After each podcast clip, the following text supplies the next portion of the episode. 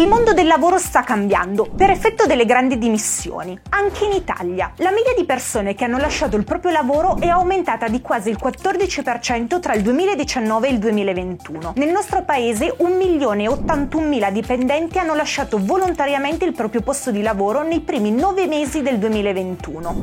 Dopo la pandemia il mondo del lavoro non è più lo stesso. Tra smart working e lavoro ibrido, da un lato troviamo le aziende impegnate ad attrarre e mantenere i talenti, senza però perdere di vista i risultati economici e gli obiettivi di produzione. Dall'altro, invece, i dipendenti, le cui necessità sono cambiate. Non è più solo una questione di soldi, ma di benessere, dove equilibrio e flessibilità sono ormai diventate parole d'ordine. I vari lockdown hanno lasciato un'impronta nella vita dei lavoratori, che ora hanno un approccio diverso al lavoro e cercano più libertà.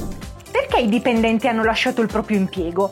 Diversi sono i motivi, per benessere personale o salute mentale, equilibrio tra lavoro e vita privata, rischio di contrarre la Covid-19, ma anche mancanza di fiducia nell'alta dirigenza e leadership e mancanza di orari e luoghi di lavoro flessibili. In Italia il tasso di disoccupazione è superiore all'8%, ma comunque non è sempre facile trovare personale e convincerlo a rimanere dopo l'assunzione. Per generazione Z e millennial la flessibilità è tra i fattori principali che portano a scegliere un lavoro anziché un altro, mentre per le aziende la sfida è riuscire a soddisfare le aspettative dei dipendenti senza però perdere di vista gli obiettivi economici e di crescita. Nel nostro paese si sta cercando un nuovo modello che attragga talenti e sia sostenibile per le aziende, attraverso lavori lavori per obiettivi e favorendo lo smart working e l'orario flessibile. All'estero si sta già sperimentando la settimana corta. Sono sempre di più i paesi aperti a questo cambio di paradigma.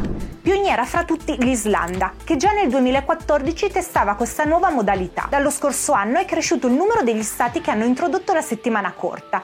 La Scozia ha lanciato un progetto a sostegno delle aziende disposte a sperimentare una riduzione dell'orario di lavoro del 20%. Sempre nel 2021 anche la Spagna ha seguito questo modello, passando da 39 a 32 ore e mantenendo gli stipendi invariati. Quest'anno si sono aggiunti anche Regno Unito e Belgio. E in Italia?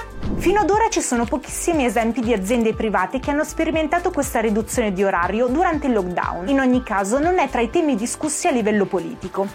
Più tempo e spazio per se stessi, per la famiglia e per lo svago e, conseguentemente, riduzione dello stress e diminuzione del burnout causato dal lavoro. Non sono solo vantaggi per il lavoratore, ma anche per l'azienda che si troverebbe ad avere dipendenti fidelizzati e con un livello di produttività maggiore, senza contare l'impatto sul traffico e di conseguenza sull'ambiente che avrebbe questo modello. Ci troviamo davanti ad un momento di transizione per il mondo del lavoro. La nuova sfida è quella di trovare nuove regole in grado di tutelare entrambe le parti.